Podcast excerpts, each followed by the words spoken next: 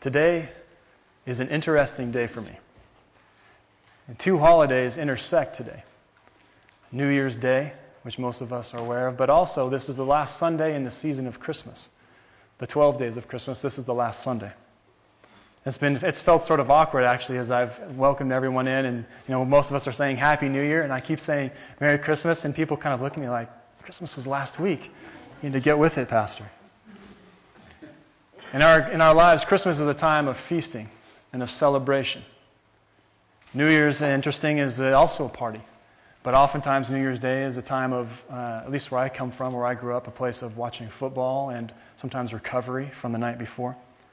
Regardless of either day it is, regardless of the time, we have good news this morning. We celebrate great news. The Word became flesh and dwelt among us. The Word became flesh and dwelt among us.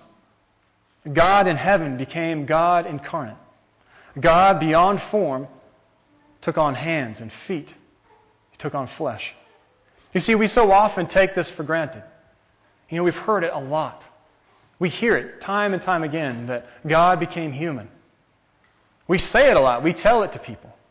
God has become human in Jesus. Jesus is the Son of God. Jesus is God Himself that we can begin to take it for granted. Because we say it and it's so easy to say, we begin to lose track of just what it is we're saying. You see, the ancients, they understood this. They realized that God was vastly different than people, vastly different than all of humanity. They had this in their ways that they went to the temple. They had one day a year when the highest priest, theoretically, the, the, the cleanest person of all humanity, would go once a year into the Holy of Holies to go there and stand before God.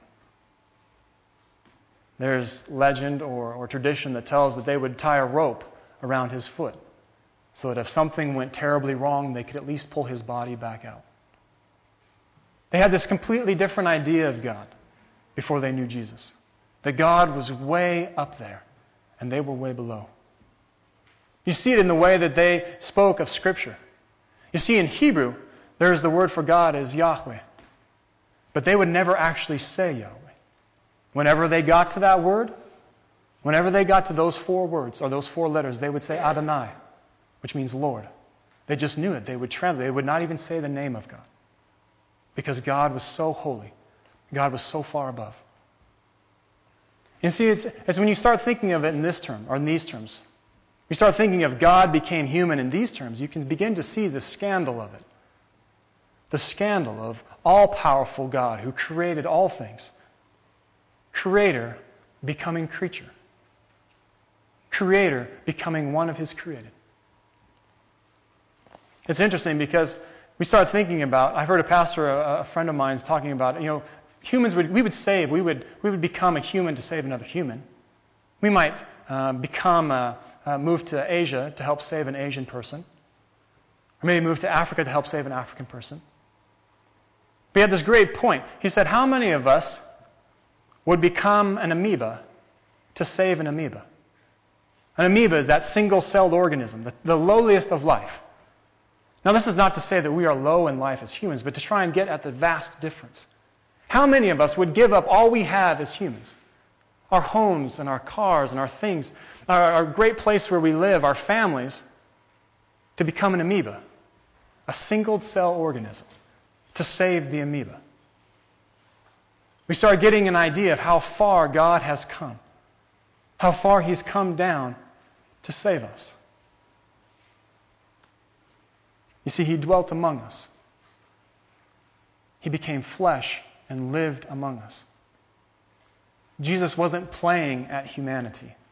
He became human, completely human. You know, the first Christians, they began to debate this. Was it just God's Spirit driving this, this flesh and bone sort of machine? Maybe God just dwelled and took over this person and did these great things. It wasn't until later that they discerned and they realized that Jesus, that Jesus was God that in Christ, God became human. He didn't play at humanity, He became human.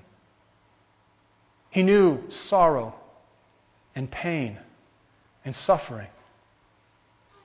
He knew what it was like to be left by his Father. And at the same time, he knew joy and hope and love. The greatest of these is love. He knew what it was like to be human. Christ lives and he knows what it is like to be us. He knows the pains that we have, the sorrow that we endure in life. He knows our joys, the things we celebrate. We have a God who relates to us. The Word became flesh, became totally human, and dwelt among us. Amazing as it is. He became human. And in becoming human, he revealed God to us. Jesus revealed the Father to us. John says, No one has ever seen God but the one and only Son, who is himself God and in the closest relationship with the Father. He has made him known. Jesus has revealed who God is. He has revealed the character of God. He has revealed to us that God is faithful. We realize in Jesus that we have a God who keeps his promises. For centuries, God spoke through the prophets, promising a Messiah would come. And then Jesus came. We have a God who keeps his promises.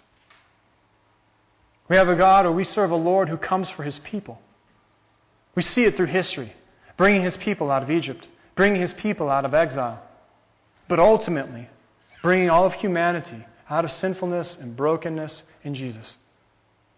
We have a God, we serve a God who comes for his people.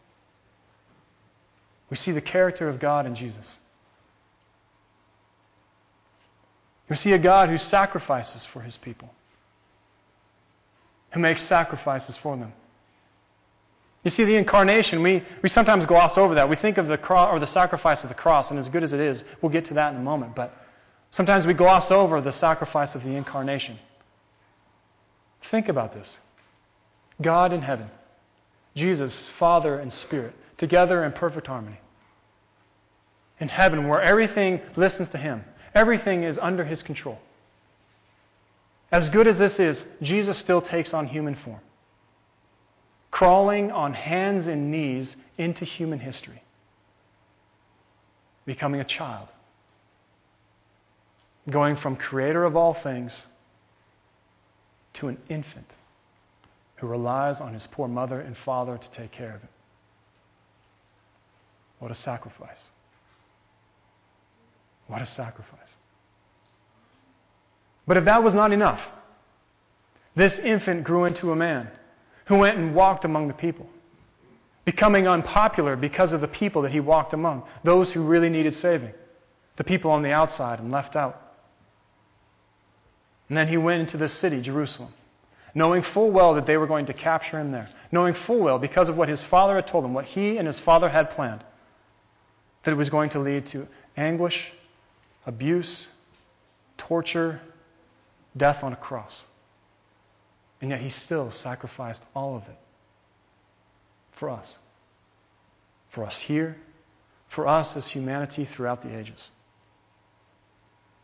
We see the character of God in Jesus, a God who sacrifices for his people. We see a God who rescues. This loving God who rescues his people. A God who's willing to stand in our place Rather than let our sin keep us from God, God stood in our place. The things that should have separated us from God, the things that should tear our lives apart, Jesus stands in our place. He bears our penalty. He bore the alienation that we should have so that we might be reconciled with God, that we might be made right with God. He died so that we could have life. Not just life and existence, not just breathing and heart pumping, but life in its true sense. Life filled with joy, life filled with compassion, life that also suffers pain and, and, and sorrow, but still rejoices in hope because of Christ.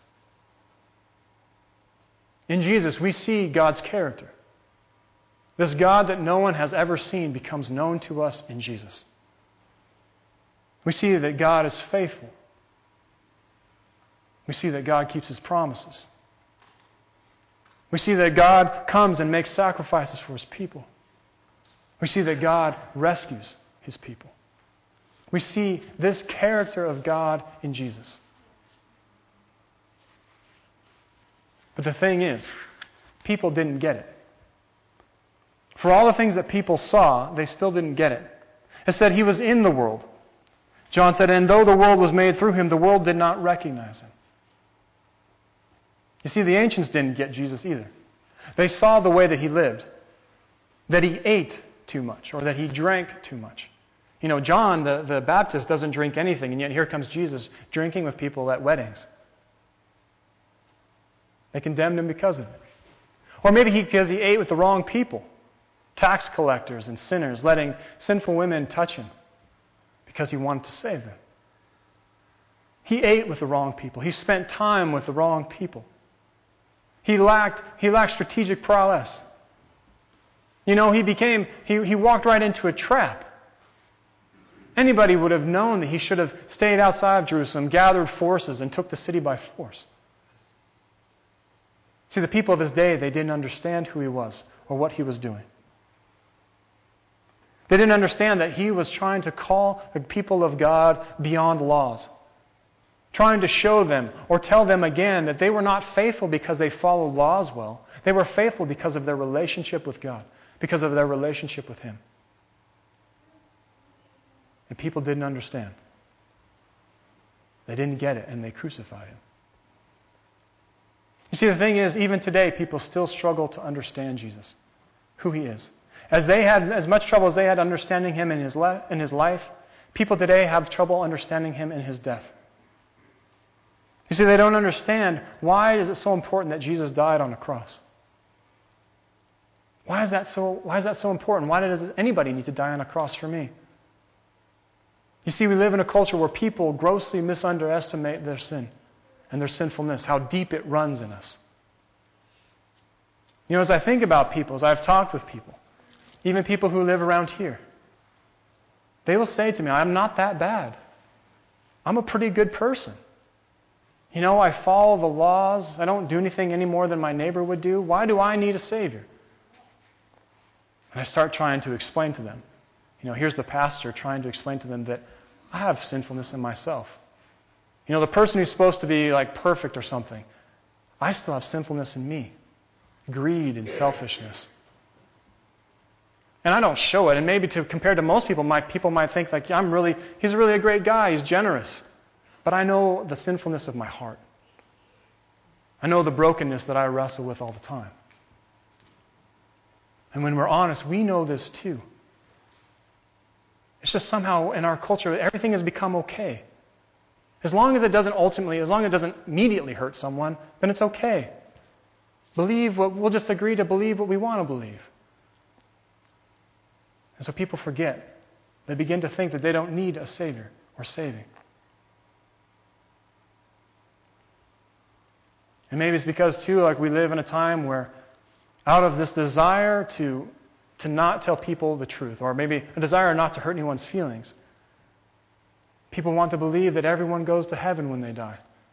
That regardless of how you live, as long as you're kind of an average person, an average nice person, that when you die, you go to heaven. Not so much that you are in the presence of God, but that you go to heaven, this paradise. I had this great pastor he was in the, in the first pages of his book, he said, You know, if you ask most people what their idea of heaven is, if you ask them, would it be any different if God was there or not? He said there's a lot of people who, once they start thinking about it, they don't really even, it doesn't even matter if God is there, as long as it's paradise. You see, so many people, this is their idea of what happens when they die. If they just go to paradise, regardless of who they believe or who they followed with their life. As I read Scripture, as I read the Word of God, Jesus said, There is a place for the wicked. It's filled with gnashing and weeping and gnashing of teeth. That we need salvation. We need to follow Christ. We need to believe into Him to have this new life. Not just life now, but also life that goes on forever and ever with God. This world continues to miss Jesus. People hear about him, and they continue to miss him. He was in the world, but the world did not recognize him. But I have good news for us this morning. I have good news for you who are here. The good news is this is that all who believed in his name, All who believed into his name, they have been given the right to be called children of God. The right to be called children of God. Susan, it's funny. I see that smile on your face, and I was thinking about this is the same smile that I had on my face when I was taking this Gospel of John course at Regent. And remembering and finally hearing those words that I am a child of God. That my identity, who I am, is no longer wrapped up in how successful I am. No longer wrapped up in how big my bank account is. No, no longer wrapped up in the things that I own or how many people call me their friends, but in the fact that I am a child of God. I remember filling out applications for things, and they started asking like, who are you or what are you? And I would, the first thing I'd write is, I'm a child of God. This good news just came out of me. I remember walking down the street through Vancouver, and it's pouring rain. This, this funny grin on my face, just delighting in the reality that I am a child of God. That we who believe in Him, we have been given the right to be called children of God. And this thing, this identity changes everything. It changes our priorities. The things that used to be important, the things that we used to, to worry about and obsess over, they, they just, they're not that important anymore. We are children of God. And there is nothing, no height or depth, no length or breadth, nothing can separate us from Him. No one can take this away from us, no matter what happens. If we will faithfully follow Christ, we will be children of God. This is amazing news for us. And John begins his gospel with this. I encourage us to rest in this joy. This reality of who you are in Jesus. This good news that you are a child of God in Christ. But this also has implications for us. Great news of redemption. But no longer will our sin ultimately destroy us. No longer will it hold us away from God. No longer will it be a barrier between us and Him. Because of Jesus and what He has done, all of the barriers have been moved, all the walls have been stripped away. Now we can relate to God. No longer calling Him judge, but calling Him Father in heaven. Calling, get this, the living God, calling Him Father in heaven. It's funny, I can say those words, and it's hard for me to even convey what that means for us what that means for us. Death is not the final word for us. In Christ, death is not the end, it is the doorway into the newest beginning, to life in its fullest sense. Life in the presence of God. And we have seen all of this in Jesus. Jesus has revealed all of this to us. He is the one who has shown us the Father. I have amazing news for us this morning. That all who believe into Him, all who believe into Jesus, have been given the right to be called children of God. Today is a strange day for me. We are here celebrating uh, New Year's, the beginning of a new year. We've talked about it, and we've prayed about it, but it's also the last Sunday of the season of Christmas. That we remember that God became incarnate, that God took on flesh and then he dwelled, he lived among us. He became human, just like us. And not only that, but he revealed who God is. He revealed his character. That God is faithful. That God comes and makes sacrifices for his people. That God comes to rescue his people. And if we will believe into him, if we will believe into him, he will make us children of God. This amazing new identity that changes who we are, changes everything about us. This is the good news this morning. This is why I keep saying Merry Christmas and Happy New Year. Bless you, friends. Amen.